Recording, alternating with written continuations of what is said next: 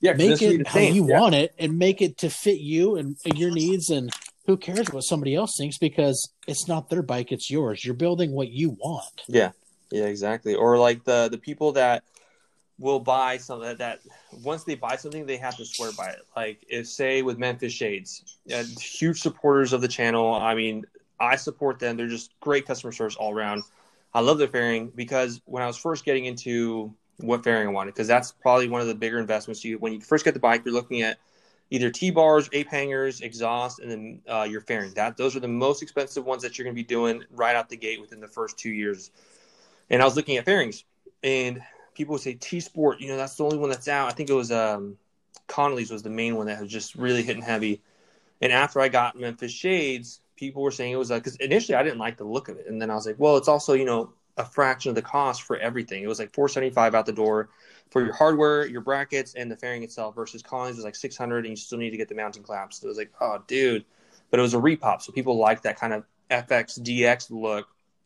And then all I would see is, oh, you know, someone just bought a T Sport fairing, they'd be like, oh, T Sport's the best brand out there, and then they just kind of swear where, you know, there was times where I'll, I'll get a product and then oh let's just go ahead with me slamming my bike my Dyna. I wanted to go slammed with ape hangers so I slammed it and I ended up getting some progressive. I think it was like 10 inch shocks and it was cool. It looked dope but the ride was terrible. And then I just said definitely not a fan of the progressive slammers. And I ended up going a different route and I like that but it's again kind of coming back to that the every, once someone buys something it's I feel like there's a lot of that going on where they just say, "Oh, this is the best thing in the world." Like where people don't really want to admit that they may have wasted their money, but because it sucks if you buy something and it's not what you expect, then you're like, "Oh, dude!" And then people ask you, like, I think it's one of the things big with moto vlogs is uh, that some people What's up, all you motorcycle enthusiasts? Welcome to another episode of the V Twin Life, where we talk motorcycles powered by those V Twins and what fuels our passion about it and why we enjoy it so much. Also, this episode is brought to you by that Northwest brand, Crash Inc. Clothing. You can find them on the World Wide Web at crashinclothing.com and on Instagram at crash underscore inc. And if you're in that Northwest corner Oregon, don't forget Paradise Harley Davidson, where they have that Crash Inc. gear on the shelf and you can pick it up now. So now let's twist the throttle and get into another episode of the V Twin Life. They were joined by that man out of Texas with one badass Dyna. We got Mr. Connor FXDB. What's going Oh. on, Connor? Hello, sir. How you doing? I gotta say though, that intro is ten out of ten, dude. I love the enthusiasm. It is. I got excited, dude. Yeah, thank you. It's it's fun. I mean, I think part of it I get it from, you know, as I get more comfortable, like anything. But I've announced baseball games for our local high school. It's you know I volunteered for it, and at first, you know, it took me a little while to get comfortable because I was never one that enjoyed public speaking. And after about a season, season and a half, I really got you know comfortable with doing baseball and trying to bring that into my into my little podcast here. And you know, it's something I enjoy. So why not get more enthusiastic and really let people know that, dude, I do enjoy this. So it's fun. Yeah, exactly. You can tell that it's like I got excited for listening because it's most people like I mean you could hear because when I first started motovlogging, dude, I was terrible. I mean, just bad at public speaking. I think motovlogging helped me become a better speaker. I can understand that. That's where, you know, kind of where I am. I think, you know, doing the baseball, because when I first started it, I started it for uh, which was borderline a college and high school baseball summer travel team. And the the first baseball game I ever did was actually their big five day tournament where there was some international teams came to play, and there's a lot of people, and you know you you get more people in the crowd, and I'm looking at this, it's like you know I never really done it before, and with that Yeah. first game, it's like you know you got all kinds of announcements, you got all your sponsors, you got the national anthems to do, you know announcing players. Man, I was so nervous, I was about to throw up in the garbage can up in the booth. I was fuck. I was scared shitless, and it took a while before I could finally get comfortable. Because, like you, I mean, I was never a, a public speaker. You know, in high school, back in school days, man, I wouldn't say a fucking thing. Uh huh. Yeah, that's how I was. so, uh, well, what you know? Well, let's dive into the beginning years. You know, where did where did motorcycles come into come into life for you? Dude super late in the game uh uh well, how old was I? I think I was like 29 turning 30 and my buddy I'd never done anything dirt bikes none of that a lot of people have this huge history behind them of riding motorcycles and I was just I played tennis in high school I was all about that and then um a buddy, he was looking to get a motorcycle. I said, okay, cool, dude, that's awesome. Then go with you when you go look around. And then the dealership was like, hey, do you and your buddy want to take the course? We'll waive the fee. And I was like, oh, dude, hell yeah. So I was like, I did it. And once I turned on the motorcycle, it was just like a little Street 500, Street 750, one of those two, that it was just, I mean, dude, I think from that day I was hooked. That it was the first time on the motorcycle, I turned it on. And then I was like, dude, I need to get one. And for the longest time, I'd always wanted one. Like in college, I always saw people riding motorcycles. Like, dude, those guys look so dope, but I could never afford it. And the time came after that one time where I finally wrote it, said, you know what? Even if I can't really afford it, I'll learn to afford it. And then I just hit the ground running. That that's kind of where my idea now, uh, you know, everyone rides their own ride, everyone has their own preferences. And if there's a new rider in your area that reaches out to you, yeah, sometimes it's not the most fun ride because they're new to riding. But at the same time, if I were to tell that kid or that person what we were trying to ride with a couple people from the dealership at one point, and the guy goes, "Oh, only once you have like five or ten thousand miles under your belt, then you'll ride with us." And that's how most of the guys were. They're like you're kind of old school biker where they said, "Oh, we're not going to nurture you. You're just on your own." I was like, "That's kind of whack, dude," because uh, I didn't know any roads. I pretty much just was into trucks at the time. Yeah, was, uh, getting on the highway was like the biggest thing ever. That sure, it was like the two lane was because I came from West San Antonio and we had what's called Loop 1604, and it's your average highway. It's a two lane highway. You'd go, get off, and do get comfortable. And then when I went to the first major interstate, that for whoever's listening that has been through Central Texas, I 35 gets pretty dicey. That that was so exhilarating. I was looking all over, like, dude, are people going to see me? What's going on? And then I just rode. I just anytime I had did I didn't have to work, I would go out and riding. Like, where am I going? I would just pick a spot and start riding and now I know all these roads from just doing that. And so many people always message me on Facebook like, "Hey, what's a good route to go?" And then I always just tell them, "Hey, uh, you want 30 minutes? You want an hour? You want two hours? You want six hours?" Because that's the beautiful part of Central Texas where I'm at. Coming from San Antonio, I rode all those roads, and then I moved just slightly north to New Braunfels, which is a beautiful German town, and you have the river through it. If you ever in Central Texas, hit up New Braunfels. That's a beautiful area and now that I'm in Austin, all these roads intersect that you could easily do a six or seven hour ride connecting all those, and you'll still have plenty more to ride. You could do a whole weekend out of it, and you still won't hit all the roads. And that's kind of where I'm at today, just riding and loving every minute of it. Well, that, and that's all you know. Part of it, it, it's what it's about, and you know, it's like I said, you know, at the beginning that you know, and some guys they don't want to ride with people because they're new. But then the other aspects, you know what? We were all new to it at some point. I mean, everybody exactly everybody starts from the same square. Granted, like you said, some people like myself, I came from dirt bikes. I started riding when I was a little kid, but dirt bikes and riding on the road, it's two different animals.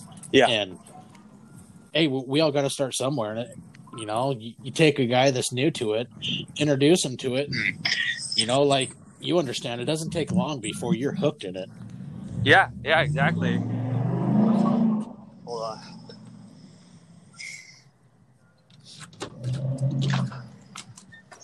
Yeah, because that's the thing. It's I think that there's two different worlds, and also coming with like say, say social media. Let's tie that into it. That I'll get a couple messages people be like, "Hey, quick question, Connor, this and that," and I'll reply all the time. Sometimes it takes me a little bit longer, but usually it's within the first hour.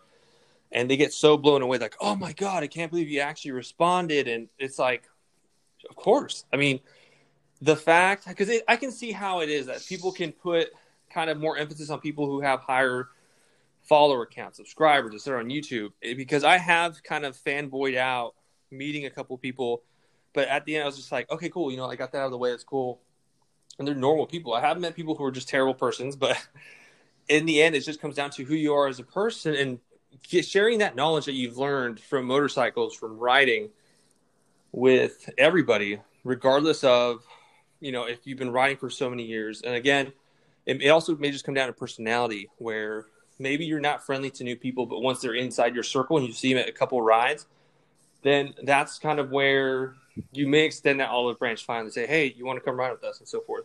Yeah, and, and you know, it's and that's kind of how you you know you build friendships with other people because they might ride with you. Then hey, then they get introduced to you know one of your buddies or another guy that's there riding, and it just it branches off, and you know, the more people I think you know you get introduced to this, and just it spreads like a tree's branches, you know, and all of a sudden you start making friends over here, and you got friends over here, and it just grows.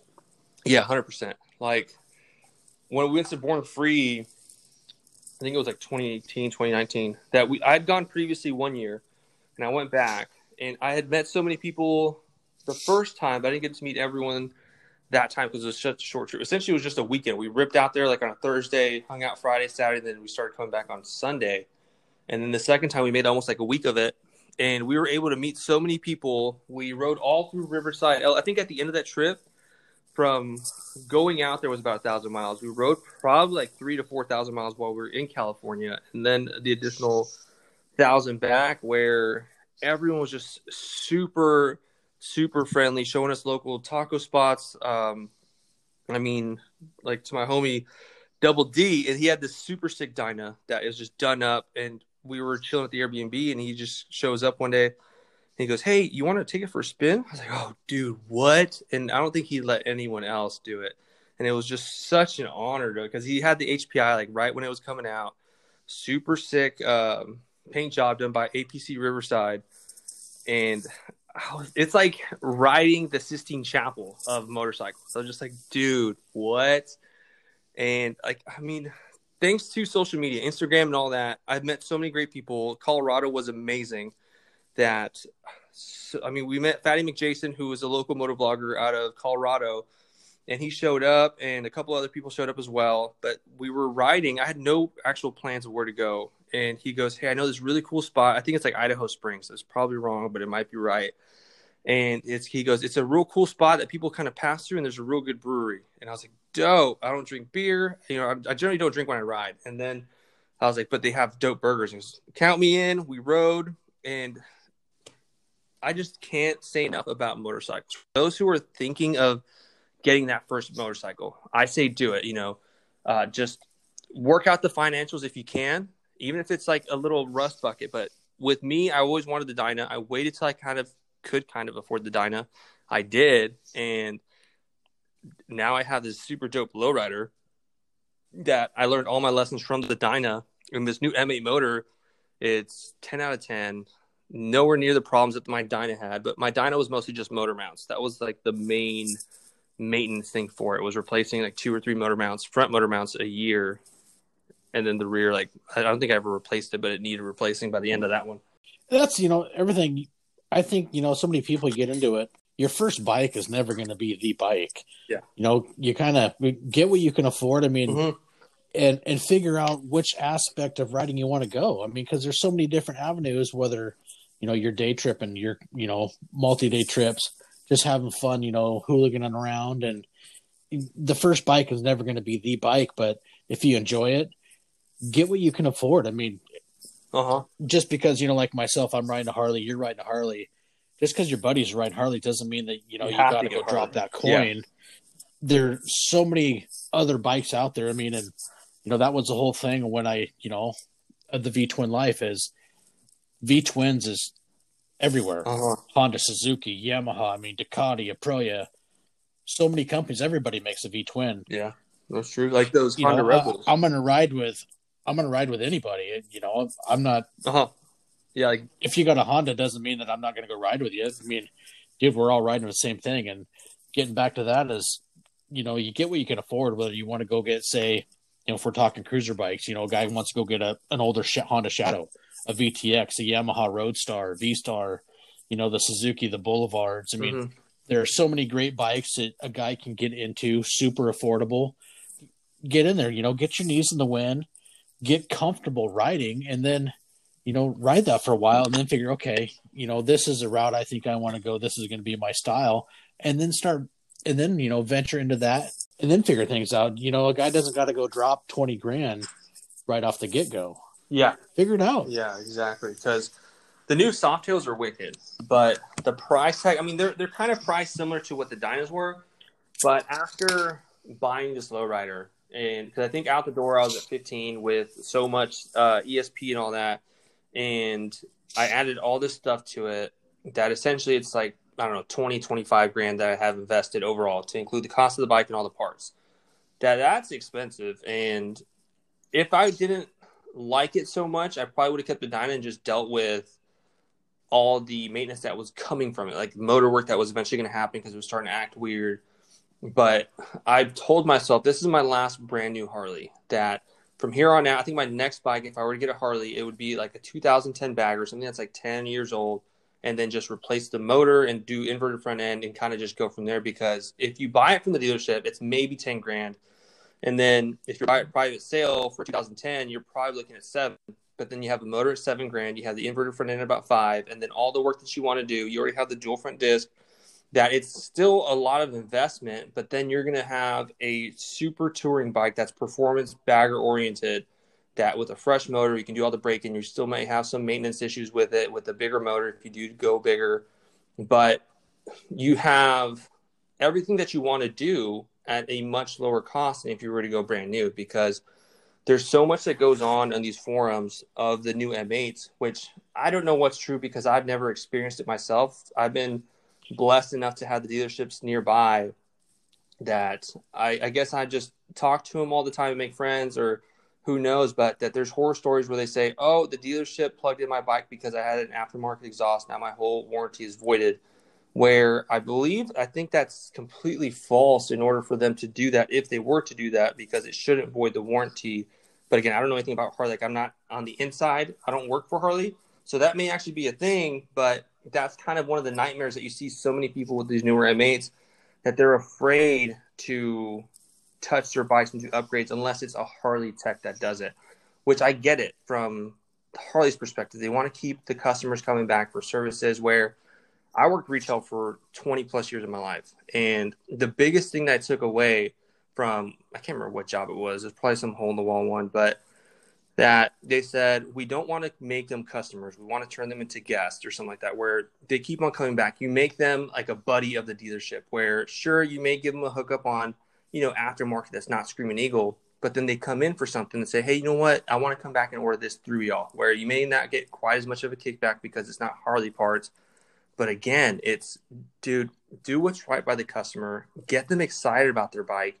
And even if they want to do something, because a lot of the local dealership watches my stories. And when I come in, they give me so much flack because I make a lot of mistakes. And I'm real open about it because I think that through learning, you have to acknowledge your mistakes because it's a life lesson. It's not a failure, it's something that you learn from. And with this new shock is definitely one of the things that I'm learning a lot from because I shade my frame. Unless Harley's listening, then I didn't do it. Certified Harley Tech did. but it's so dope. There were so many people that were throwing shade when I was first doing it. They said, "Why do you want to do that? You shouldn't need that much gap. You don't ride that. You need that giant gap." I go, "I know. I'm just. I like the look of the Dyna gap. I'm chasing that." And then once I did it, all those same people that were throwing shade, they were like, dude, you actually freaking did it. And then they said, okay, how do you do it? What exactly did you do? How is your bike? And so it's like, yeah, dude, that to think back when I first got my Dyna, I didn't know anything. I mean, I would go to the dealership, got my oil changed, and I straight up asked them, like, hey, where does the oil filter go? And a lot of people would be like, what? Are you serious? I'm like, I have no idea. It's my first motorcycle. And then I think just kind of being upfront with it that it's okay to not know something, that they kind of took me under, under their wing per se and they kind of would talk to me about every time they did something or something was wrong. And i made so many great friends that i have to just give a huge shout out to phil and jason of caliente harley davidson that if not for them being that open and kind of welcoming as well as like the whole service team you had eddie and a whole bunch of them that that was my home that when i wasn't working i'd be there just shooting the breeze and then i'd go ride somewhere and then that I think that is what a lot of what instilled my hunger for learning about the bike because people were willing to give me that information, just kind of like feed me that through. It was dope. But see, that's the thing I like is like you were talking what you wanted to do, and people are like, "Oh God, no, you don't want to do that." But that's the whole part of owning a bike. That's one thing I get frustrated. You see in some of these different forums and groups, people get in there. Hey, I just bought this. You know, doesn't matter the brand or what type. Mm-hmm. I just bought this what should I do to it? Dude, it's your bike, you know. And to me, I think if you know a guy buys a motorcycle, it's I like to think of it in the aspect of it's a piece of art, mm-hmm. dude. You got to you have a blank canvas, make it yours. and exactly what you're talking about, how you want to do with your suspension, what you're doing, and people, oh, gee, why the hell you want to do that? It's your bike. You're building what you want, Mm-hmm. and who cares what somebody else thinks? And that's whole, you know, one of the the flip sides of motorcycles is why make it like everybody else's? I mean, sure, I mean, styles, you know, a guy buys like me, I got a Road Glide, you're riding a Dyna. I mean, you're going to have that, you know, or your lowrider. It's, you know, that's what you have. But you buy little pieces and you make it your own. You don't got to go copy what, you know, Yeah. your buddy down the street does. they just kind of they'll get a product and like say if someone reaches out to a motovlogger let's say it's a brand joe schmo's pizza emporium and they make exhaust and but the exhaust is terrible say the design rubs all over the place you have to do tons of modification and all this other stuff that just because they got it at like a promo or free that they're going to be oh this is the greatest thing in since sliced bread but one of the things I always tell companies that whenever they reach out to me, it's like, hey, I'm down, but just know I'm not going to bash you if I don't like it. I'm going to give you constructive criticism. I'm going to list it. And most of them like, okay, that's cool. But there was one company that I paid for everything and it was just a headache. And that he shot me a message. He called me when I was out at dinner and just started just berating me. And he goes, remove your video. And I go, dude, I mean, I bought it. This is everything. Because I was exchanging email correspondence with him asking about you know product i just couldn't get it again i was new and he just straight up said like oh you're new to harleys you shouldn't be riding them because not everything fits up some some some some. And i was just like hey man i, I appreciate the call but uh, i'm not going to remove the video because that was my experience as a paying customer but i appreciate the call. And then he said some expletives and hung up and i was like wow okay. So that was interesting but just stuff like that that if you know if you're gonna experience stuff make your bike yours like you're saying blank canvas because that's exactly what it is. If it happens to look like a couple other people's bikes cool i mean you like the style The club style is huge dude that Fairings T-bar Simpson helmets they look so awesome and it, you may just end up looking like a lot of other bikes but it's yours you know you may have a couple small accents that set it apart that you really enjoy it's like the whole blacked out. People still really dig all blacked out Dynas, and it looks sick. That my street bob was black, and I liked it. But then after about two and a half years, I was like, oh, dude, I kind of wish I got a different color. Then the soft tails came out, and I said, ooh, Ron Burgundy, it is, dog. Well, it's the same thing, you know, say suspension wise. I mean, there's lots of different companies. I mean, everybody, I mean, you know, here, Legends is the only way to go. Yes. And you, there are pros and cons to everything. You want to go with Legends? Do you want to go with Progressive? You want to go with Fox? I mean, there's a lot of options, and you know, they're all great Uh-huh. products, but there might be, you know, whether the dampening or, you know, your style of Yeah. riding, one might fit the other, and you know, that's another aspect of, you know, some people might buy it and Uh-huh. regret it, oh, but then tell you, oh, this is the best thing ever. It those are not a a cheap Exactly. It's a huge investment. yeah, exactly. I mean, and I'm in that boat because, like, you know, I want to upgrade the suspension of my Road Glide, but man, it's like ee, anything, it, it's not cheap to do. And I'm, you know, I'm still doing my homework, and Yeah, yeah. you know, it's in some ways, I guess a guy could say almost, you know, flip a coin. Do I want to go this route? Do I want to go Yeah. that route? And you know, I got to wait to see it. I mean, it it's not going to be as soon as I want, but you know, I, there's some things, you know, my wish list, and like everybody has, you got your dream list, your wish list of what I want. Yeah, I'm do. actually glad you brought that up because I think that's what I was trying to portray that first one that what I was just ranting about, you know, diehard brand dudes, but that recently came up in, in a local group here that I'm a part of that someone had asked what suspension they're looking to do for their Dyna, what brands are good. And someone always says a certain brand is the way to go. All the other ones aren't even worth a second look.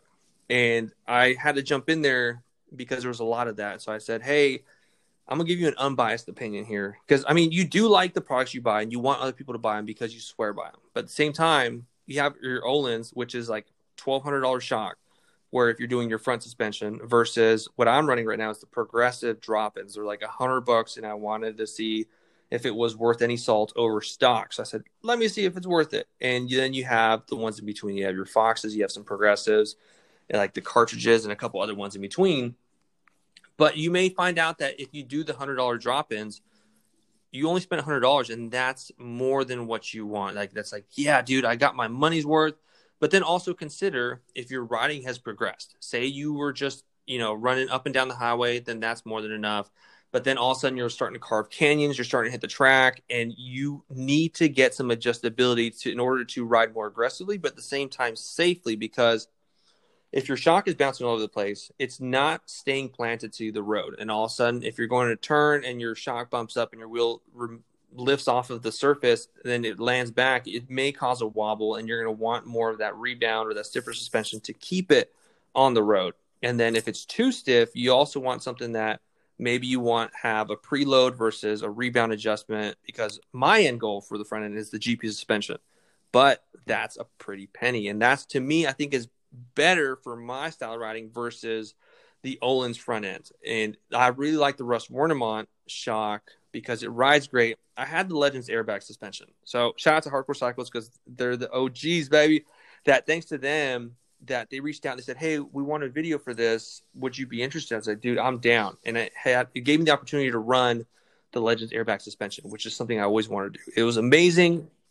Dude. I've, yeah, I've been looking at those, and I mean, I would love to do the air ride. It would be fucking killer, but it's sixteen hundred bucks. I, I think they know, could lower it. Yeah, and lower the price. And that that's the other side is the price. But then, you know, the the bigger aspect suspension comes into what is your riding uh-huh. style? Because I mean, that's going to open up a, a, huge door. I mean, like you're saying, you're you know the progressive drop ins. I mean, I ran progressive. I used to hill climb a Harley, and I ran progressives in the rear, and dude, oh, wow. they were great shocks. But I haven't ran progressive on the road. Yeah. I've done it on the dirt, but I know the product because I've had it before, and I was impressed with them. I mean, you know, I had, you know, I could they were fully adjustable, and they were great shocks. And you know, I'm considering going that route on my road glide here. You know, maybe spring, summertime when I, you know, have the better pockets to go buy what I want to yeah. do. But you know, I got some other stuff in the bank, and you know, other stuff comes first. But you know, I'm putting together that list and working my way down to hey what brand is going to work for my style of riding and that's the other thing that comes into you know that i feel comes into play when somebody wants to go buy like we're saying suspension wise is what is your style mm-hmm. of riding what are you going to do because that is a whole other animal when you want to talk brands and and what is going to work yeah. for you yeah because what's working for you may, might not go work for joe blow on his bike because you guys are in different avenues you're going one way but he's going another way and there's a lot of stuff that that comes into play with it, and some people might not understand. They're just going to look at well, everybody's running lead. You know, I'm not, and I'm not putting down legends uh-huh. in any way. Every everything I've read, dude, they make a quality product. So I'm not trying to badmouth them, but you know, if, you know, Joe Blow saying well, everybody's running them, I need that, but yeah. that might not work for him, and you know, and that can go with anything. I mean, that could go with you know motor parts, or that could go with like you're saying, you know, guys handlebar up. There's so many the aftermarket is fucking yeah. huge. That's what it boils yeah. down to. And what is going to work for your budget is also is what it's going to boil down to. We we all have those dream lists, but just because that's what you want, your your wallet might not be able to back up your dreams and your wishes, and you know that's just part of reality. Yeah, too. it's like when someone asked me about my bar setup. I, a lot of times, as local guys that would be in our Facebook group, and if we're ever riding, I say, dude, you're more than welcome to take my bike for a ride. You know, go hit it up and down the block, and you know, go get coffee and come back because uh, again, bars is pretty expensive, and that way they can get an idea. Because when I had the Sporty, I had two different bar setups. That with my bike right now, the Lowrider, it's 13 inches, the same setup I ran the Dyna. It was extremely comfortable. And with the Sportster, I went a little bit lower, and that was just as comfortable. So people were like, I don't know where to go. Like, do take both bikes out. You know, rip the Sporty, you have a nine inch setup, and then come back, take the Lowrider, you have a 13 inch setup. And they'd be like, oh, dude, that was perfect. You know, I think I want to be in the middle or the sporter the sportster was too short, or the low rider bars are too tall. And I think that would help a lot of people if there was some sort of way. Because I know Legends, they do a lot of their Legends demo days or something. They'll come out with the Legends van with their bikes. You go take them for a rip, and it gives you an idea of how it rides. But again, yeah, like you said, that it's just it's an expensive investment, and it's terrible when you buy something that expensive and you're like, oh, dude, this this wasn't what I wanted.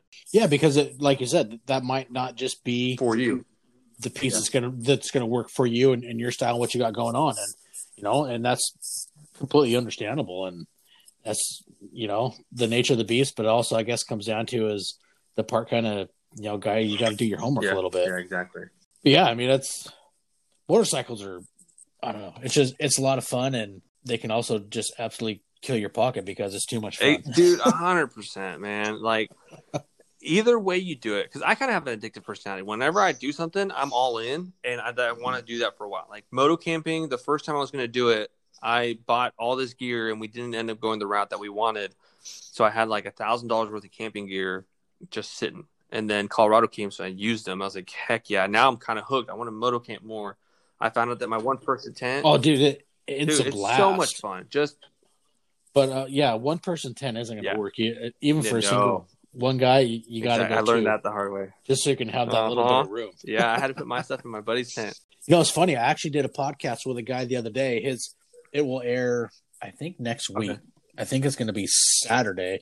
But he actually hooked up and rode with you. Who? Uh God, for some reason I always pronounce it wrong. Was it uh Setzer Pendants? Yes, yeah, he did. Uh, we went to did we did an iron butt ride the other day.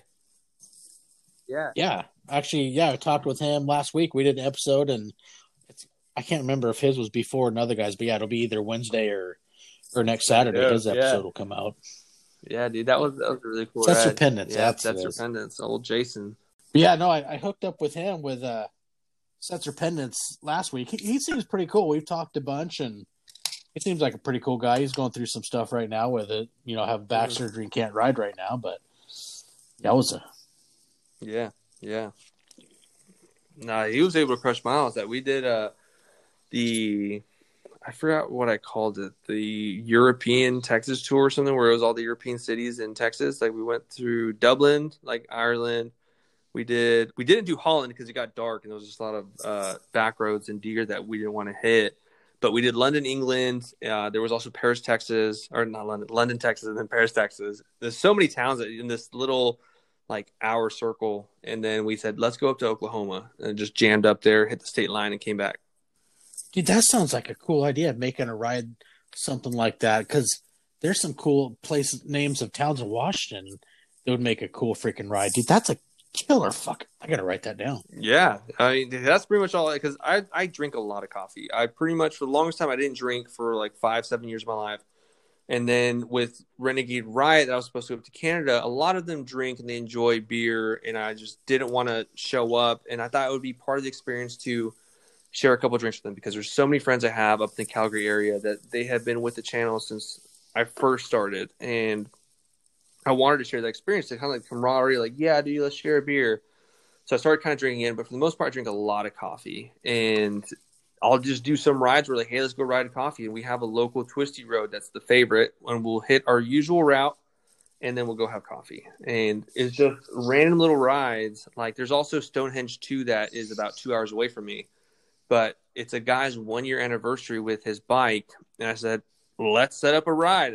We did Lost at Stonehenge, that's which is happening Sunday and we're just gonna go ride a couple of favorite roads of West Tech of West San Antonio and end up at Stonehenge two and take some photos. And then that's it. That's the ride. It's about 250 mile a day or something like There's a there's a Stonehenge replica up here in Washington too. It's in, that. and it's in Klickitat County, but what they did there is it's also a uh, military veterans memorial for every Ooh, that's right. uh, every veteran that served that lived in Klickitat County, whether you know Navy, Coast Guard, Army, all the branches of service. His Mhm. name is on one of the pillars, and it's a, complete full size one. I've I've been there twice. Once we get off, I'll text you a couple pictures. It's it's really cool because it's right up on the hill above the Columbia River in the gorge, Mm-hmm. and it is a it's a pretty cool memorial to see. Yeah, that sounds amazing. Yeah, anything like that with the military is just it, it's so sick that I think that's a lot of the people that I met also that in California that like I have a couple people here. If I look at my analytics and the insights from Instagram there's a couple people here in Texas mostly Austin San Antonio but most I think like 60% of my followers are from California and a lot of them are military. And just getting the opportunity to chat and ride with them it's like dude that's so awesome. Just the fact that they're making the sacrifice you know they're sacrificing their time so many years of their life to join the service and put their lives on the line for us to be able to afford the freedoms that we have like riding our motorcycles and just having the fun that we have because in hindsight, if like retrospect, if I were able to do high school and all that over again, like right after high school, I, I would have joined the military. I didn't have the honor of serving, but whenever I get the opportunity to talk with our servicemen and women, it's so sick. It's just, it's something that I'll never take for granted. Uh, I mean, I love my country. I love everyone, you know, who's here because a lot of other nations, they don't have a lot of the opportunities that we have here. And I think that's just really special. And anytime I get a chance to ride or chit chat, especially these older older people, because my, my father's older. He's an octogenarian and he's still able bodied and running around everywhere. That anytime I get a chance to talk with some older folk, oh man, it's because you get a couple people that just talk your ear off, like, oh man, why did I start this conversation? Because you know, I'm being polite, you know, I'm Texas gentleman, like, hey, good morning, everywhere I go is good morning, how you doing? And some people don't even bother, and it's like, well, I'll go fuck myself, dude. Don't worry, just chill. Uh, but that every so often, I've met some great people that turns out some were, you know, served in the military from way back when. They have some stories when they were in Europe, and then just all the things that they have, but just taking the time to, you know, ask them or compliment like an older gentleman, like, hey, I really like your hat because they dress different than what our generation dresses like. And it's super cool to see that. If they have an older truck, car, whatever, that when you see that kind of sparkle come out, like, like oh, they, they get to talk about themselves, that maybe whether they don't have any more family left or whatever their dynamic is that's going on in their life, that maybe they don't get that opportunity often, that those little moments, it's what makes motorcycle riding so much that I'll I'll have a couple people come compliment my bike, and I'll just be like, "Dude, that's so awesome! Do you ride and go forth?" And then next thing I know, I'm in the parking lot talking for 30, 40 minutes, even with my van. Like once people start complimenting my van, I go on a tangent, like, "Oh, dude, what you are you camper van? This and that." And I don't know. I, that's I think that's when it boils down to it. I think that's what I love about motorcycles is that one is super cheap on gas. That we did that thousand mile iron butt challenge, and it was about thirty dollars in gas for overall, maybe even less than that.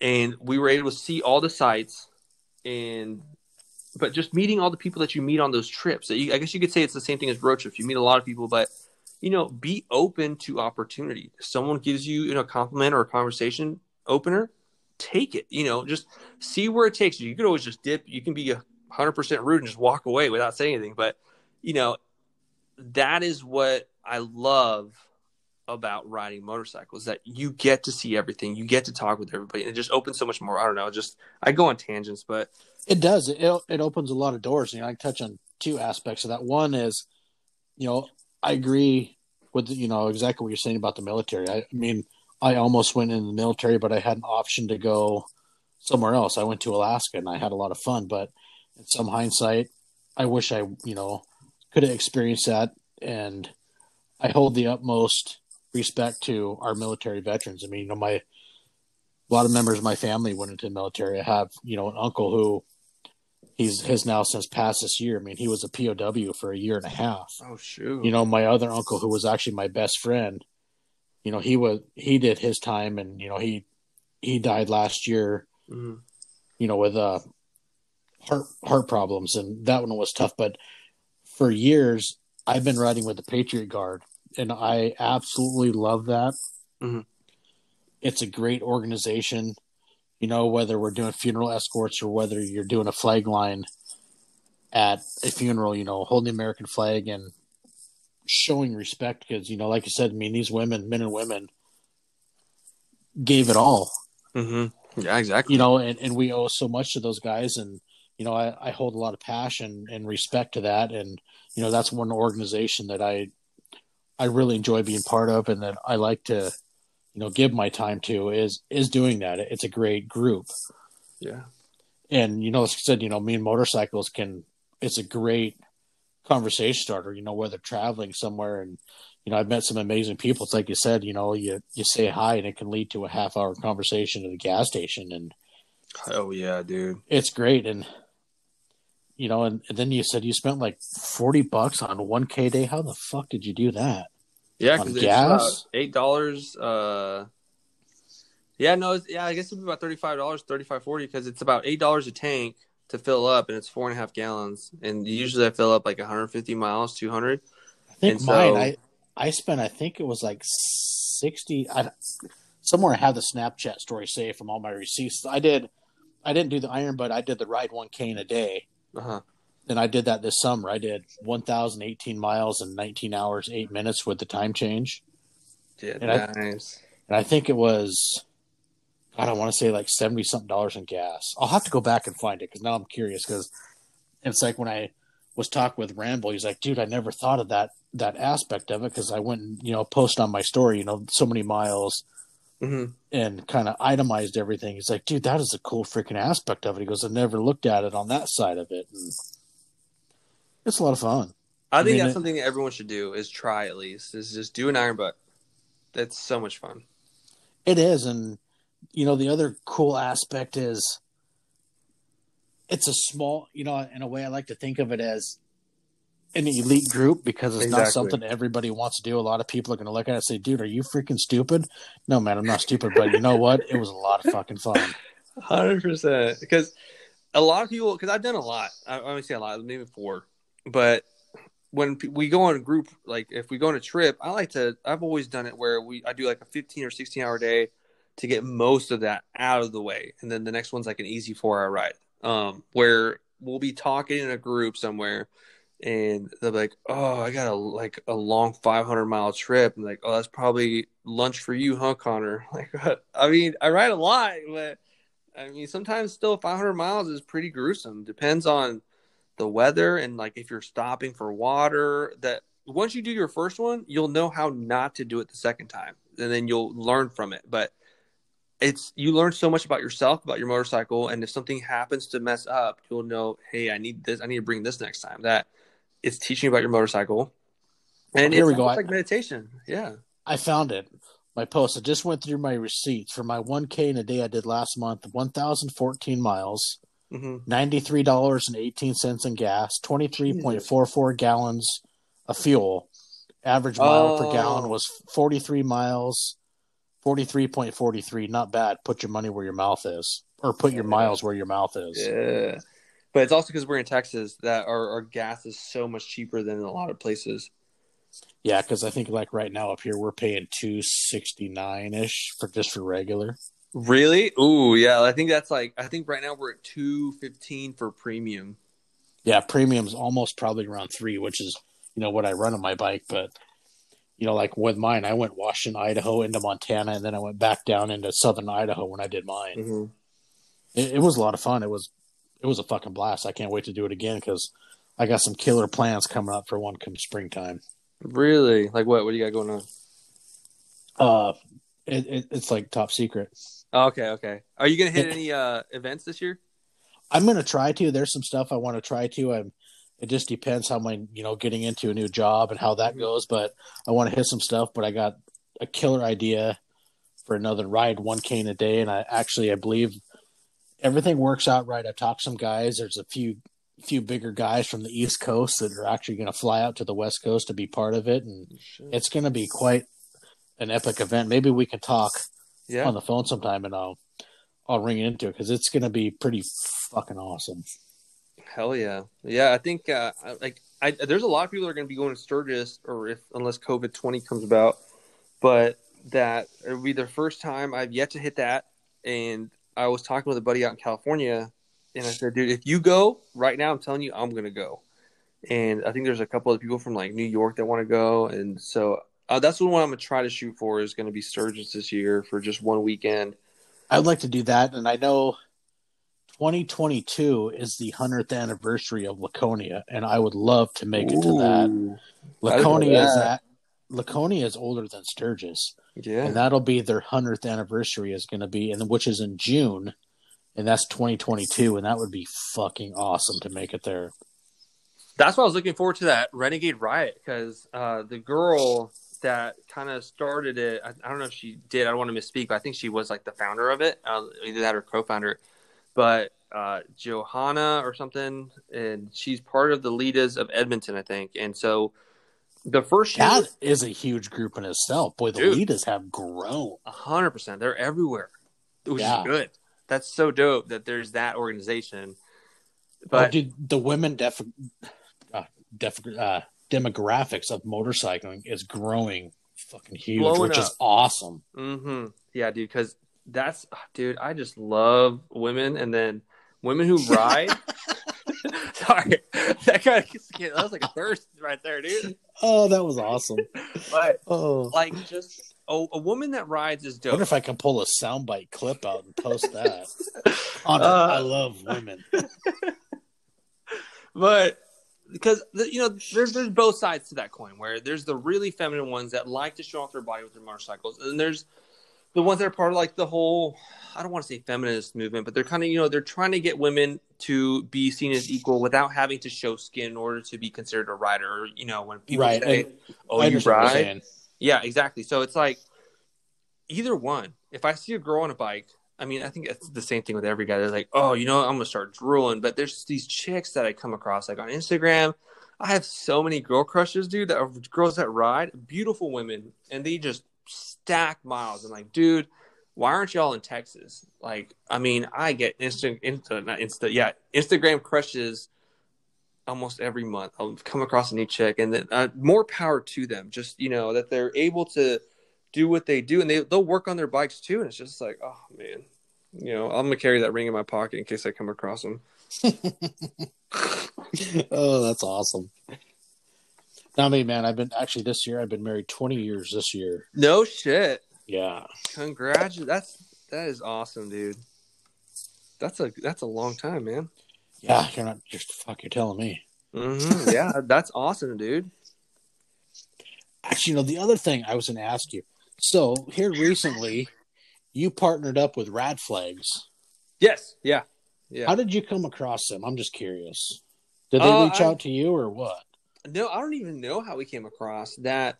I was always kind of talking with Ken and Lisa Prentice. Those are the people behind the magic that is Rad Flags. And I thought it was a cool idea. I think just because I've always been something about safety. Like the main thing I always like I, I just started this newsletter for the Patreon.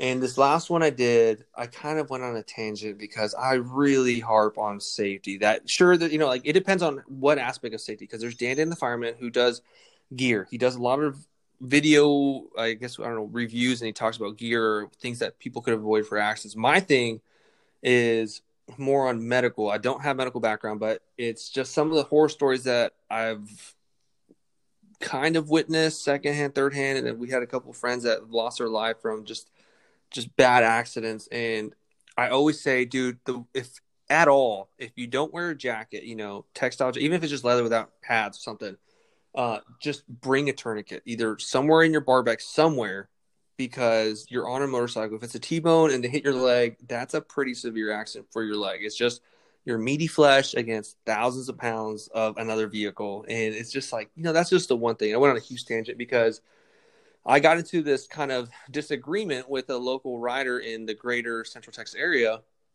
where I posted on my ride to Colorado that a lot of these times are rural routes that you take. And most often it's going to be 30 minutes response time before medical gets to you. And then if you're rural, they're probably still going to have to call out a helicopter if they haven't already. And then you still have a 20 minute flight, if not a 40 to 50 minute ride in an ambulance. And it's like, dude, your time is minimizing and don't entrust your life in others because most often the culture today, they're going to stand around and freak out or just pull out their phones and be like, hey, look what I saw today. And yeah Good point. I- yeah, and so I like with me, I always bring an IFAK kit, and that's just the individual first aid kit for a lot of people who aren't familiar with that acronym. And it just depends on what you have in yours. That a lot of times they sell them with your basic first aid bandage. You have some hemorrhaging bandage. If that way, if you put it on, it's going to help clot. And uh, I do a clotting agent. That's just me personally, because again, in those types of situations, because this other one he had a medical background. Goes uh, as a first responder, I didn't want people using clotting agents. I go,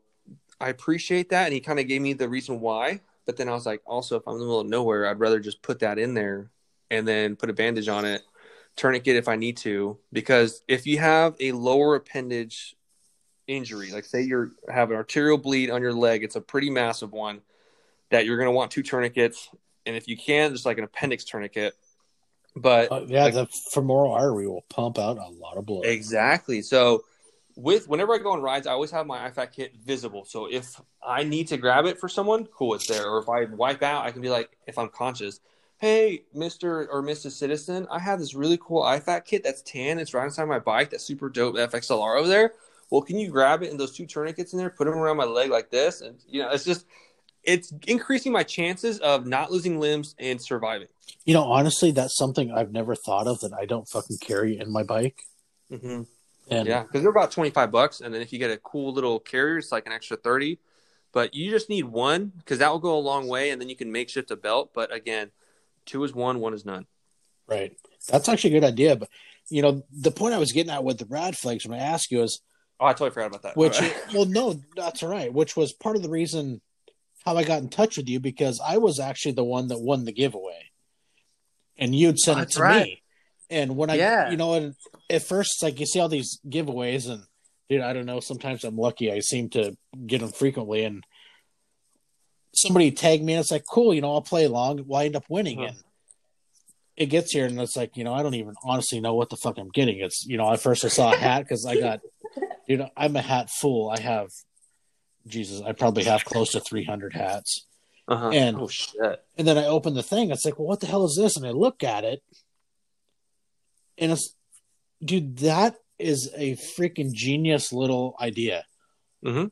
At nighttime, you know, I've even, you know, I've shown a lot of people, and actually, I'm I'm gonna order some for gifts for you know for some friends that also ride because it's a killer idea. And guys even brought up points. He goes, you know, when you're riding at night, you know, you see a lot of guys on baggers. You know, they'll put the strips of lights on their on the tour pack. You get the Uh-huh. extra lights on the saddlebags, and motorcycles were smaller than cars. Yeah. The more lights, Yeah. sometimes on the better the guys feel. The more lights, the people are going to see me. I'm going to be a little bit safer.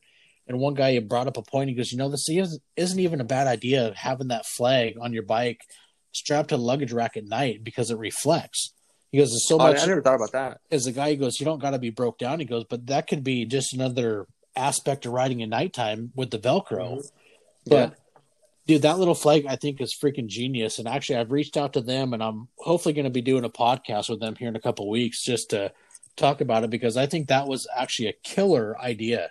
I love what Mhm. they had. I mean, the other aspect that I like is basically it folds up into like a film canister. It takes up no Yeah. room Mhm. to put it in your bike. Whether I mean, a guy can put it in their pocket when they go for a ride. It's that small.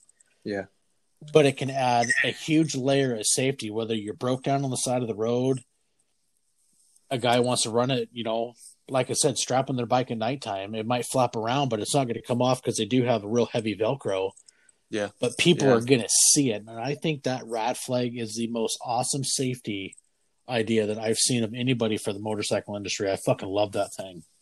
Yeah, because even if, like you said, if you're not broken down, because I know that's what it's the RAD stands for rescue and distress, and that's what they kind of intending for it. Kind of like with the, if you see a biker with his helmet behind his motorcycle, that's kind of him saying, "Hey, I broke down, I need help." Right. And but I, every time I pull over, even if it's just to kind of you know shoot the breeze or something, I'll whip it out and then I'll put it on my bars because again, it's that added visibility, and you can never have enough of that because I've had cars that I have my high, I always run my high beams and they'll flash at me. I'm like, dude, whatever. I'm not trying to die.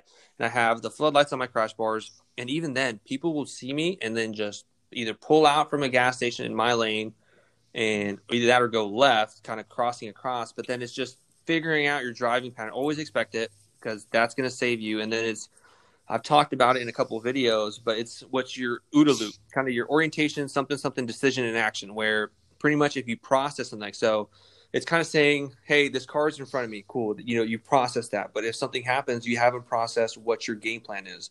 So if you see a car in front of you, hey, I think he's going to pull out in front of me, I'm going to expect that. You already know that action is going to happen and you're prepared for it. All of a sudden, if he does pull out, then what am I going to go? Am I going to go my left lane or am I going to go into the grass, the median, etc.? Now you've thought that far ahead. And so you're already processed it. So if that does happen, your brain skips to step four. Hey, this happened. This car's in front of me. Done. He's already pulled out in front of me. Done. He's already done this. My my exit's this avenue. I already know where I'm going. Done. Now all you need to do is just act on that final action. Well, and it's like you know, you going through that. I know, like me, I'm in Washington State. It is actually mm-hmm. legal and recommended in Washington that motorcycles ride with their high beams on. It's actually mm-hmm. in the driver's guide. Well, the motorcycle endorsement guide for getting your endorsement. That is a law. It's legal, and they actually recommend it in Washington. And as for like what you're talking, what you're talking about is, I totally agree, dude. When I'm when I'm on my bike riding, I'm not so much as watching the car in front of me as I'm watching the car in front of them. You mm-hmm. know, yeah, I'm watching two, three cars ahead. I'm watching tail lights and I'm watching brake lights because we're a lot smaller. I mean, it's very motorcycles. You know, you're riding very much defensively, and mm-hmm. it's like you said. You know what you're talking about. Okay, this car's here. I'm going to go in the grass and going here, dude. I'm the same way, but it's like I'm also whether I'm on the road, freeway, or whatnot. I'm paying attention two or three cars in front of me just to keep myself you know yeah. i want to keep myself safe and you know i keep that safe distance but you got to pay attention to your surroundings and yeah i mean exactly. yeah we all want to enjoy it we're having fun but you got to have that safety side and you got to be very defensive motorcycle because dude you're a lot smaller than a cage yeah, at least just think of the possibility. You don't have to have a whole game plan, but like, right. hey, if I go down, you know, do I have an emergency contact and call? You know, just that's your basics, and that's kind of it. That. Yeah, no, it's sad, dude. I've made a lot of notes. We've had so much fun talking that it's like I haven't even touched on anything. Actually, the one thing I did want to touch on though is your Pelican cases. I know recently you upgraded to a, a larger. I don't know if you want to classify it as the Tour Pack Pelican. Oh yeah, Tour Pack Daddy. Yeah, it's me mm-hmm. right now.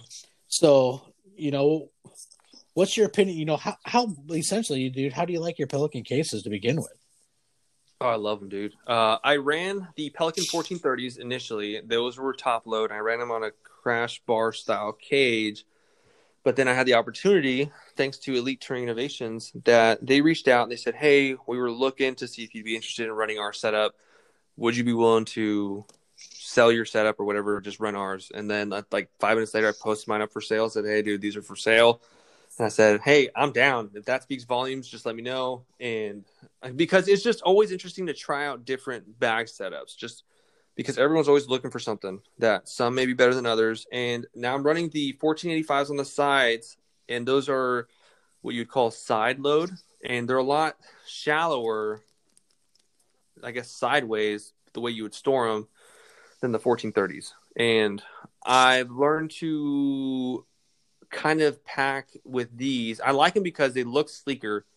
Uh, but then that's also what prompted me to buy that new tour pack Pelican because I have the 1525, which is it's pretty deep. It can fit my drone and my Canon DSLR with several lenses, and that's good. But for trips, I knew I was going to need something deeper and just a little bit wider, and that's why I went with that one. And also, I just wanted to see if their touring platform would work with that style of bag, and sure enough, it did. And a buddy uh, went up and picked up another bag, and he also sent me photos. Like, dude, hell yeah, dude, that's dope. So we're kind of exploring tour packs of your mid-class cruisers. Yeah, it's awesome. I know it's like, I mean, I'm fortunate. I mean, I got you know the I run the Road Glide, so I got the factory mm-hmm. hard bags, and before I got my Road Glide from my dad, he'd actually found a a fucking smoking deal on the factory tour pack that was already actually paint mash and everything. So I'm pretty fortunate, but I told my wife, you know, with my birthday in a few months, I would love to get the Rick Rack just for a little bit more storage would be awesome. Mm-hmm. Yeah. No, I like them just because it adds more, I guess, convertibility on where you can go, what you can pack. And for me, I mean, I would love to pick up a low rider at some point. I mean, it's not going to be anytime soon, but mm-hmm. I've I've seen more and more people running the the Pelican, especially the top cases. Yeah. But it's a great option besides, you know, leather or, you know, textile bags. I mean, those, if I'm not correct, I mean, those are completely waterproof, aren't they? Yeah.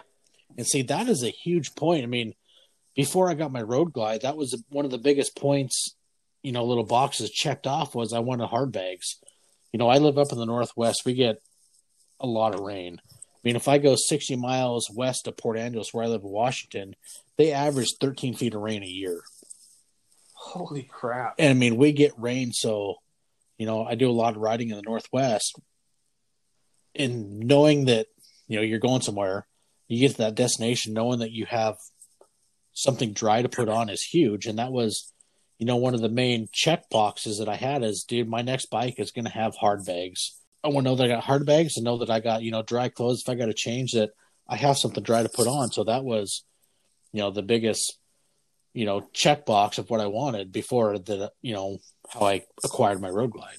Yeah, And, dude. that, and that was awesome. hmm But I mean, I would love to get you know someday you know add another bike. Well, actually, I have a big list honestly, but you know you gotta you, you gotta knock them off one at a time.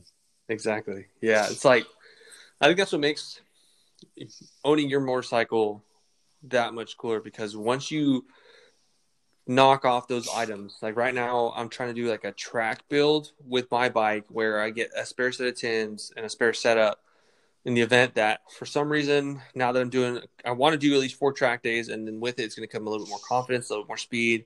But the event that I low side, I keep my tins mint, my stock ones, and then I'll have the spare set. But like the fuel pump assembly for the M8s is six hundred bucks. It's like, dude, what? So I've gotten most of the other items, and that's gonna be one of the last ones that I pick up because it's a bigger chunk of change. Right. Yeah. See, and I'm just not sold on the on the M8 yet. I mean, I love the twin cams. I know how to work on them. I can dig Mhm. into them, and I'm comfortable with it. And you know, I mean, I, I run my Road Glides in 04. I'd love to pick up like a 2010 to a 2012 ish next.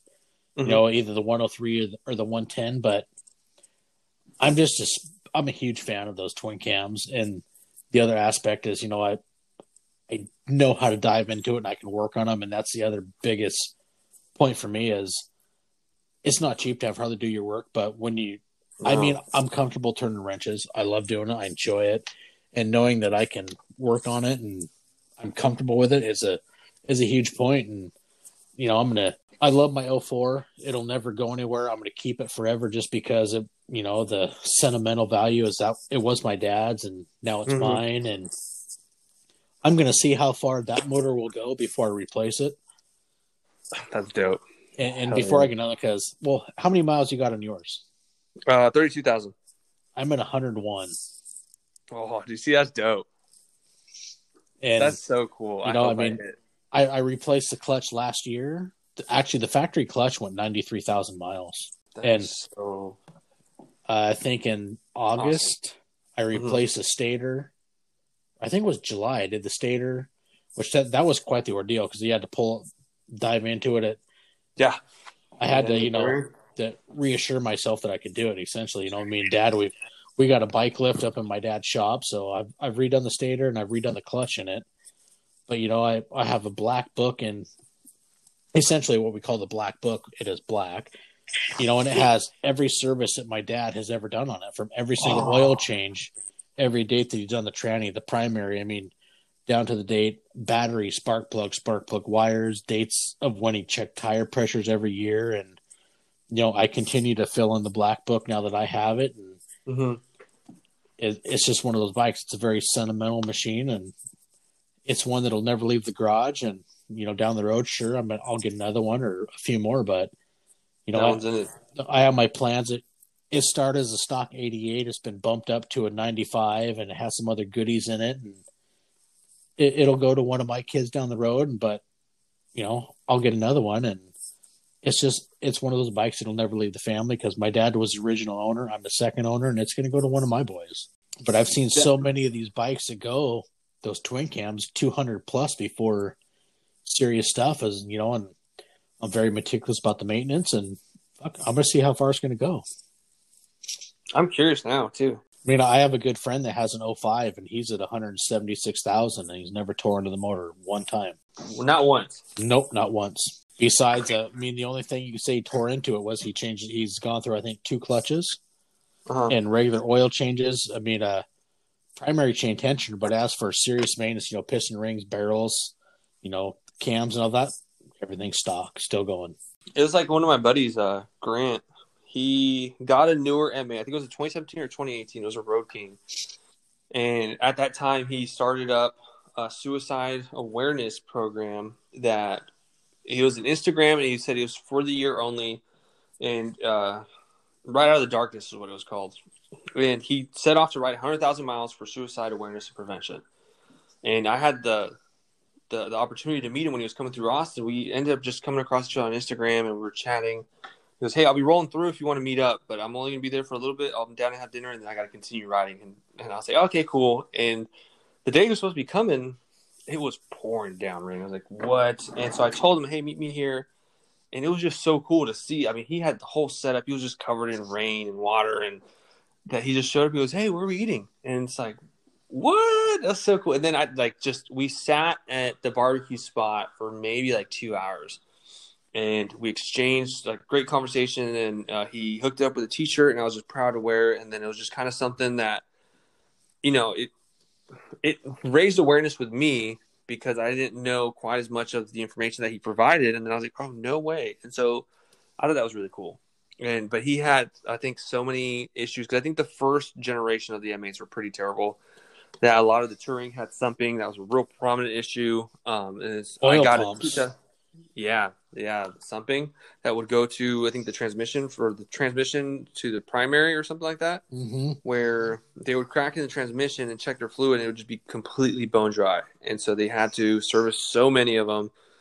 But mine, so far, so good because, I mean, I ride it at like 4,500 RPMs 99% of the time. I'm on the highway for like an 18 hour ride.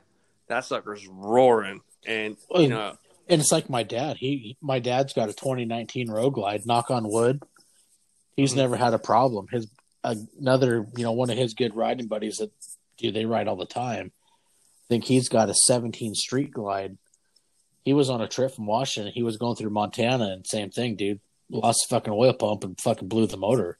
He ended up flying home and told Harley, "Dude, fix my bike because it's under warranty." And they they redid his motor, but you know it's hit and miss. You hear people that have issues with them, and then mm-hmm. other Yeah. people that don't. And, and God, I don't know. It's like buying a bike. is a flip of a coin. Is mine going to make it, or am I going to blow it? And yeah, That- I'm hoping mine goes that's this the year scary part. It's like fuck, who knows? Yeah, I'm gonna try to blow my motor because this is my last year of ESP. I don't know what happened, Harley.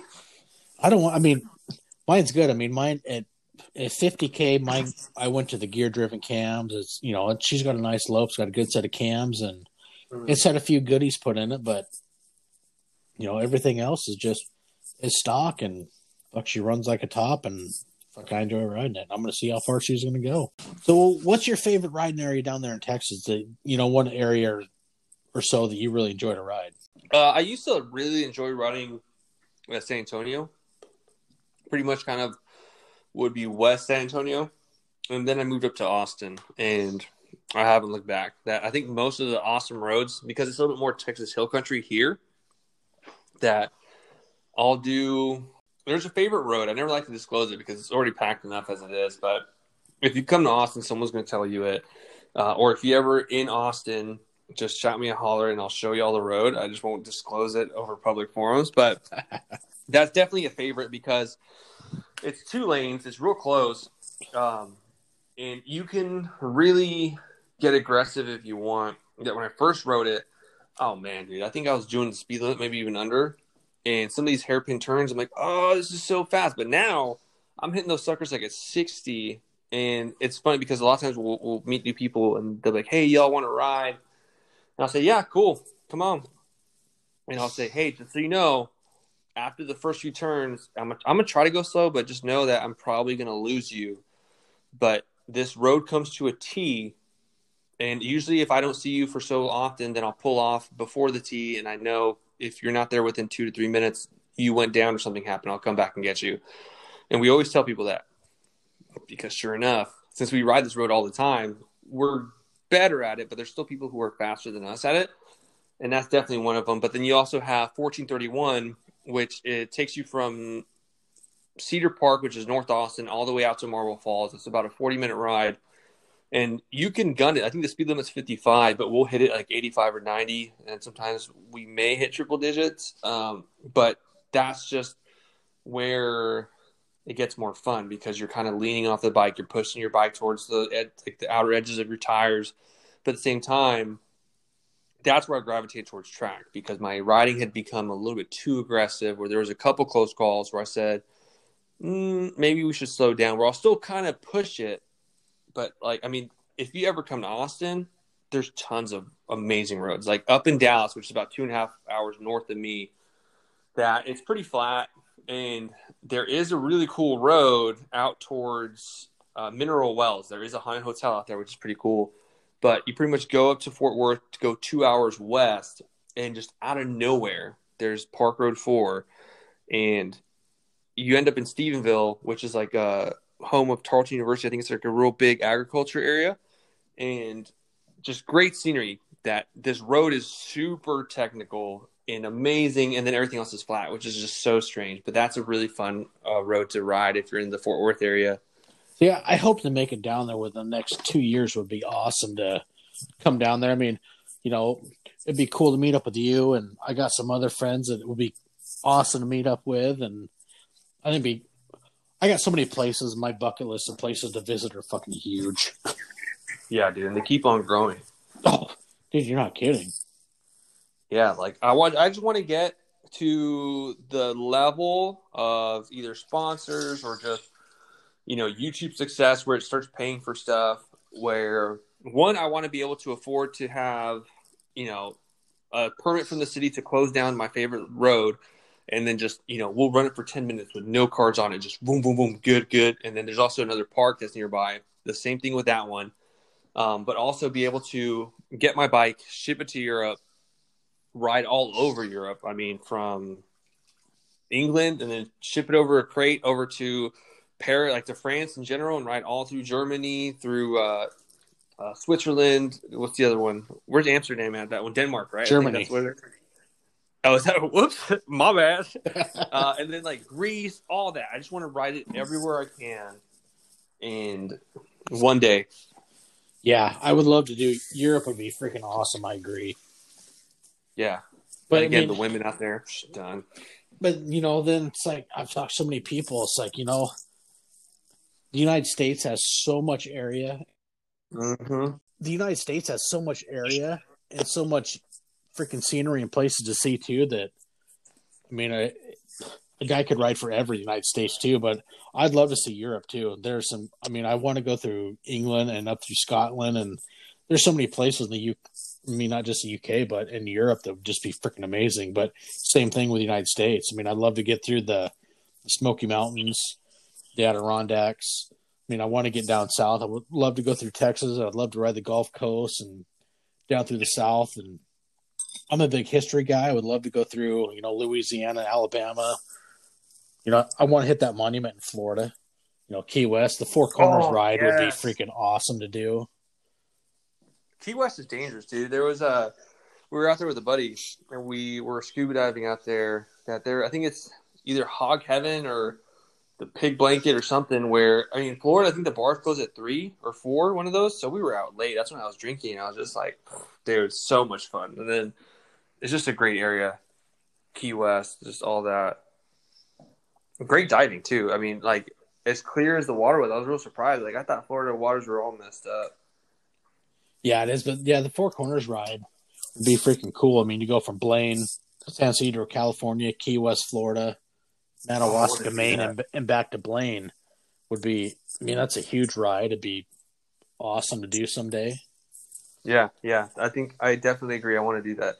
And then also I'm I'm trying to plan a trip up to Canada, but it's four years from now because it's the Aurora Borealis is kind of on the down peak this year and then it comes back next year. But the peak of this next cycle is going to be in four years. I said, Oh I'm gonna start planning now so that way I can I'm I'm gonna load the bike up in the van so that way I can just either straight shot it somewhere in that area, like kind of do Vancouver, all of Washington, Idaho, and that way I just can ride as much as I can everywhere I can, and whether it be raining, snowing, in the middle of the night, whatever. But that way I can be up there, and then you know ride Alaska if possible, but then Oh. also Aurora Borealis is freaking awesome to see. It's fucking cool as hell. Have you seen it? Oh yeah, Ah, See, that's so cool. Like, I really want to check. Like, I don't know what happened, but I think since it probably started with moto camping. Not gonna lie, where I got real spiritual with kind of like just that whole essence of you, the bike, just adventure,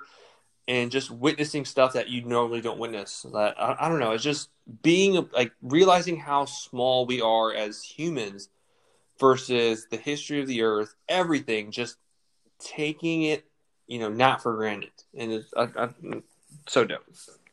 I mean, you know, if you want to come up here, you know, you, you say you come up to Northwest, you know, throw your bike in the van. I mean, dude, there's places if you, I mean, I live up, I'm literally a border town. You hop the ferry. Well, the ferry's not running because of COVID, but you could hop the ferry from here in Port Angeles to go over to Vancouver Island.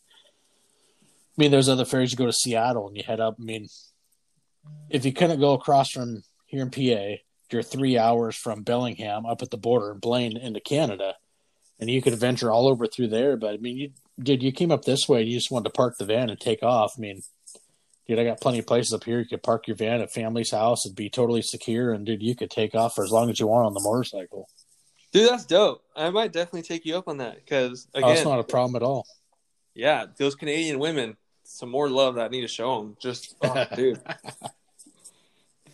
Yeah, so Renegade Ride is going to be on my list. Probably not next year, but hopefully the year after that. Because like, um, I think it was the second year when I really wanted to go, but I just couldn't. I knew I couldn't, and then the third year, which was supposed to be this year, I wanted because it's it's what I would think Sturgis was when it first started. That it's just a close knit group of people that they just have so much fun. There's no drama, and just everyone that I know that pretty much come back to people that I know in Calgary. They all go out there. There's a bunch of Canadian uh, brands that go out there, show the support, and just it looks like so much fun. It's like a giant camping trip for the weekend with your buddies.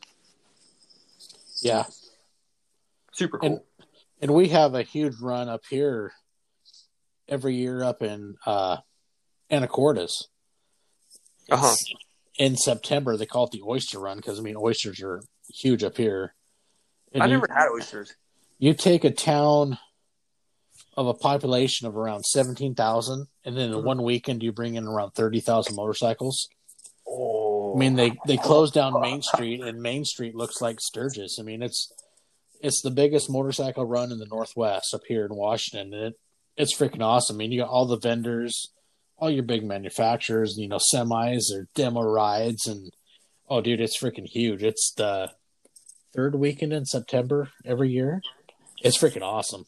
So, do they have like oyster specific kind of like a theme? It, it's the name. I mean, you can go up there everywhere, you know, different bars, whatnot, get oysters, but it's just the name that okay s- stuck with it years ago, and it's just oh god, the oyster run's been going for shit a long time. Because I do want to ride up there because it's just so beautiful. From all the photos that I've seen, and even just kind of riding, parking it on the side of the road and exploring the beach and just kind of sitting there, I think that would be cool. Just all that. Oh, and there's some amazing places up here. I mean, Highway 20, the North Cascades. You go up over that, and there's two lakes up there. You got Lake Diablo and Lake Ross, and they're like a brilliant emerald green and they're just, oh, dude, it's freaking beautiful. Yeah, it's one of the little secrets of Washington is the North Cascades Highway. Because I know photos just won't do it justice. It's no seeing it in person, and then just all your senses just coming to life to ingrain that memory even more inside your brain. Like you're gonna smell the salt, you're gonna smell the dew, you're gonna feel the humidity if there is any, just the precipitate. Like everything just comes to life and you just remember that if you were to close your eyes after seeing it for the first time, it's like, what? All right. Oh, dude, I could take you some amazing places in Washington. You know, travel around, show you some killer places you ever made it up here. Yeah, it's on the list because I think this year I, I, keep on trying to push the Teespring store where I told like, hey, if it works out, everything from the Teespring store is going to be for the East Coast tour. Where I, I, I have some homies from in, out in New York and super cool guy. And uh, him and I were chatting when I first got my Dyna and we were always kind of exchanging messages. And we still talk a lot today. That I do want to go up there and kick it with him, old Chris Donahue, and then also, of course, I have to kick it with FXDLS Brooklyn. That I think when we were trying to do something with Memphis Shades as a group, that I was like, "Hey, shoot me your your name." That way I can provide to them, your email and all that. And he told me his name. I go, mm, nah, I'm gonna still call you Brooklyn. That you just to me, that's the name that I've associated with you, and that's what your name is. And uh, like with, with mine, it's funny because it's actually not Connor. It stemmed from Kana. That anytime I introduce myself, people will be like, "Oh, hey Connor," like, well, that's not really it. It's Connor. And they're like, Connor, like it's like Connor with an inflection. and then uh, when it came time to doing the moto vlog channel and Instagram, I said, you know what? I'm just gonna do Connor. And then for when I played Xbox, I used to put my gamer tag as "Oh, you mean Connor," and it stemmed from a whole bunch of stuff that. And when I first started meeting people at rides, I'd introduce myself as Connor. Hey, what's up, man? I'm Connor. And they'd be like, "Oh, hey, Connor." And then they saw it on Instagram, so everyone just assumed my name was Connor.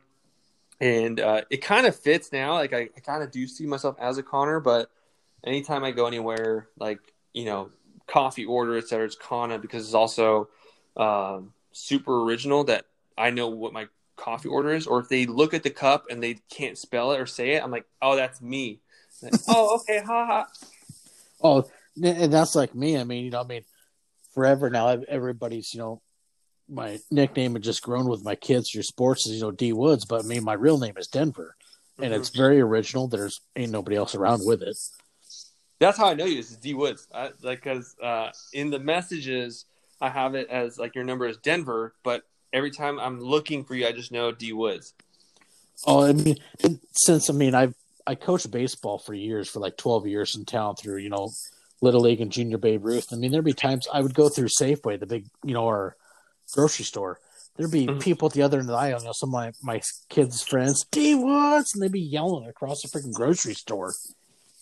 And it's just stuck. I mean, that's what it's been forever. I mean, shit, my own kids call me that instead of dad. It's D Woods. it's it's just how it's been forever.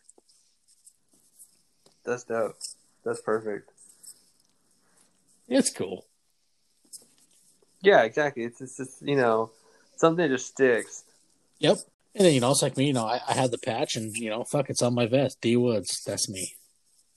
Yeah, yeah. Well, shoot, man. Fuck. Thanks for you know taking time into your evening. Granted, we had a little you know, miscue and, and since we're in different time zones, I, yeah, wouldn't make good. this happen. But hey, that was my fault. I no, you're straight because I set aside time and I was like, well, you know, let me just go ahead and knock out what I had to do with the van because that's gonna be interesting. I'm I'm actually doing my first stealth camp with it this weekend, which is gonna be interesting because it's not set up for it at all. Most people when they stealth camp, their van's already set up, but we're still in the very beginning stages of setting up our van. But it's an adventure. So I, you know, that's all I had to do tonight, and then so I got work tomorrow, and then after that, jamming down to the next city. It's about two and a half hour ride or drive, and then just because with it being winter, a lot of times when I set up these rides, it's I always forget I'm two hours away. So then I would have to wake up like at seven to ride, two hours to meet up, and then ride more. But it's going to be like 40 degrees. It's like uh, I'd rather just sleep in the van with my new sleeping bag. It's super supposedly super warm, so we'll be able to test that out. And it, it should just be for a good time. But yeah, dude. I mean, I, I appreciate you thinking of me to have me on here. It's super dope. And... Oh, dude. Uh, hey, we can hook up anytime. It's like, dude. I mean, we both share a, you know the passion for motorcycles, and you know, like mm-hmm. we were talking before. I mean, whether it's you talking or me talking, dude, we could. I could sit here and jab motorcycles forever, dude. just like you, and exactly. it's a, it's a free flowing conversation, and Dude, the one thing though, if you're thinking van life and stealth camping, dude, you better look into one of those diesel heaters. Oh, dude, like even that and just ACs, because I thought my fan would be more than enough, and it wasn't even full summer. It was like fall, and here in Texas, it's still like 85 degrees at night. That I was sweating, and like right when I was going to bed, so I had to turn my van on to get the AC going to drop the temperature. So when I went to sleep, it would at least kind of make me comfortable. But then my fan died in the middle of the night because my battery bank. I have yet to get a, an additional battery for it versus mm. just power bank. So I still have so much to learn. And I mean, but it's so much fun. Like, I mean, whether it be the van or motorcycles that, I mean, we've been on the phone for what, like an hour and a half now? Oh, probably at least. yeah. And it doesn't feel like that. Like, that's, oh, that's very true. Cool. Yeah. Like, I mean, we've been just shooting the breeze and that yeah dude i mean motorcycles it's just a unifying hobby passion whatever it is that someone gets into and like like even then just talking about that i could go on a whole other tangent of other topics just off of that statement so it's just like yeah dude i mean so rad i, I really oh, yeah. appreciated you taking the time and just chatting with me and oh dude I, such a great conversation i appreciate you you know you know me sending you the message i mean you know i'm I'm a nobody in social media world. I'm slowly, you know, trying to, you know, grow my the V Twin Life channel, my own channel, and Yeah, same, dude. I, I, mean, I've, done like, well, one motorcycle style video, the you know from the toy run. I've done a few other, I think three other ones, and they're very minute, and I want to try to break into that. But you know, I mean, you're you're more established than I am, and I greatly appreciate you taking time out to fucking shoot the breeze with me.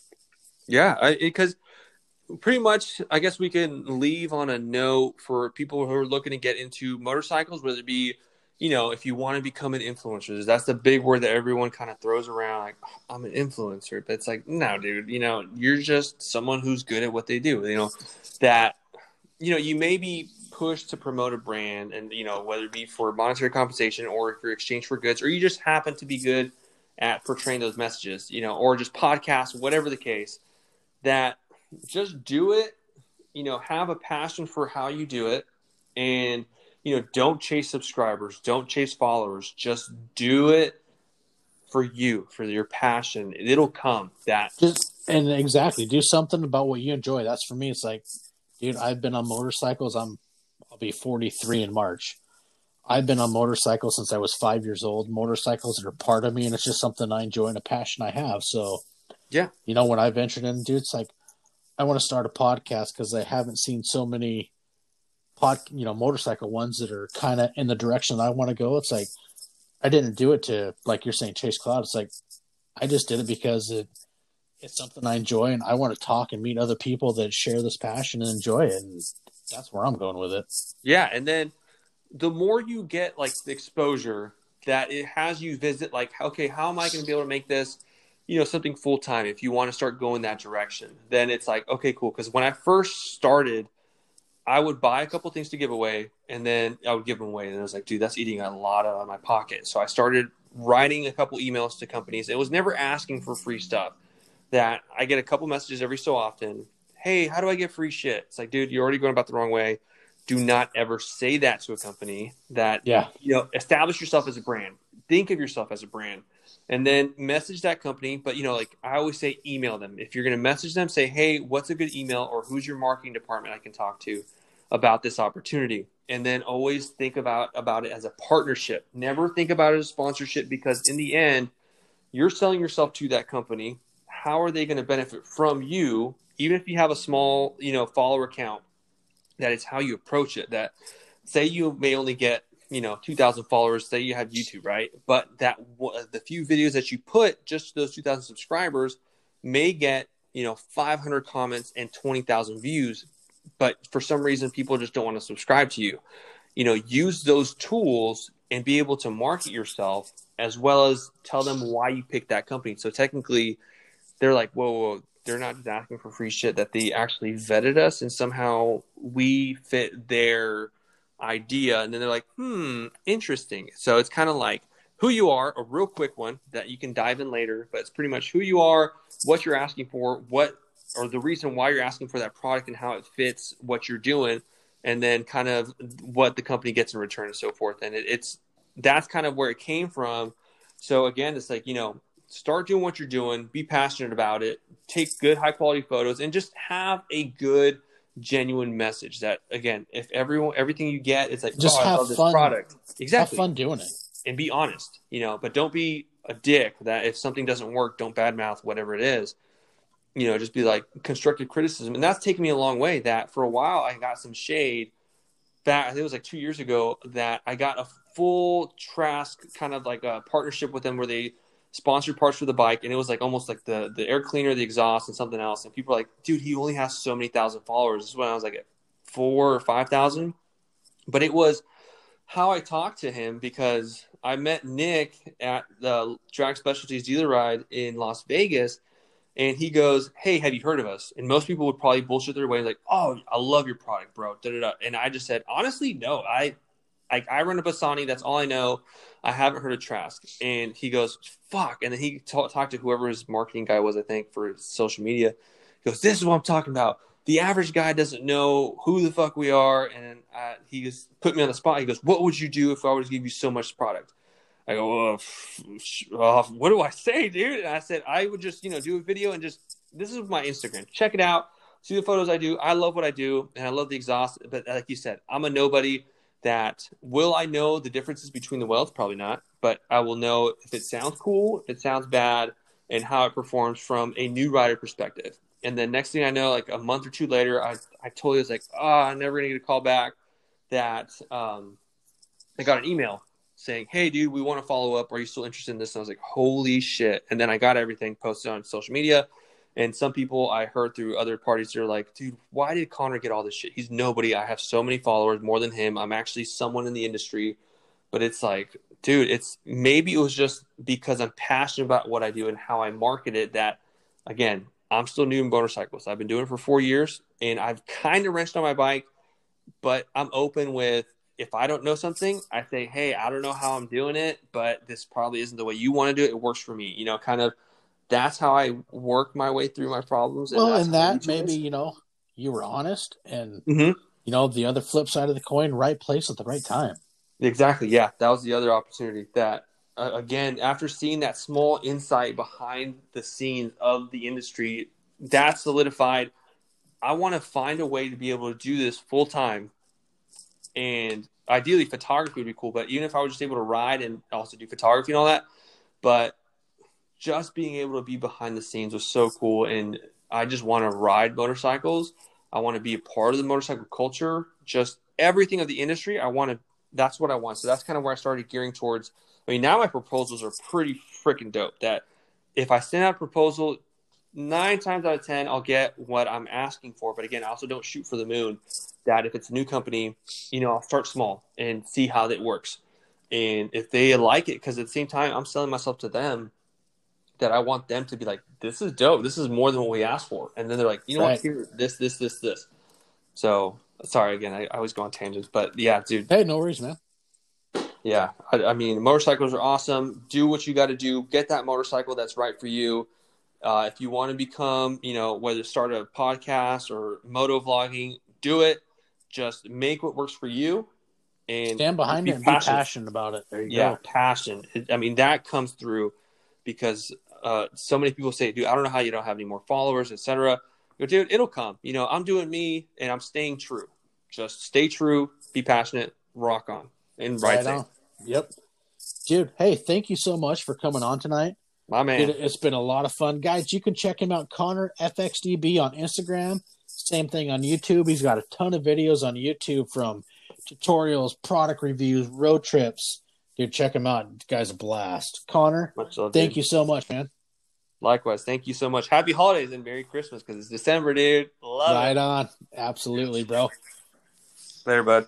Hey, thank you guys. Hey, you all guys have fun, ride safe. Enjoy those miles and smiles.